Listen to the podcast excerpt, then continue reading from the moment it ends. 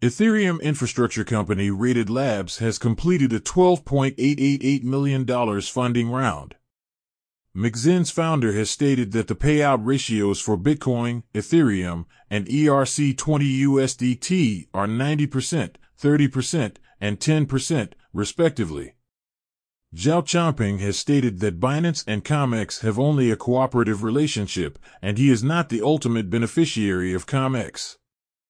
A new proposal from Metis plans to switch Metis data availability back to Ethereum.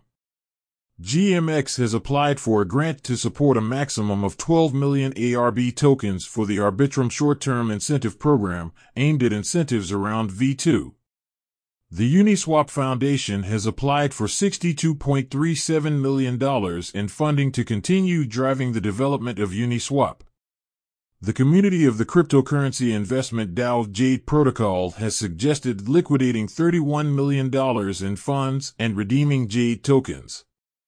OpenAI has announced that ChatGPT can now browse the internet, and its data is no longer limited to before September 2021.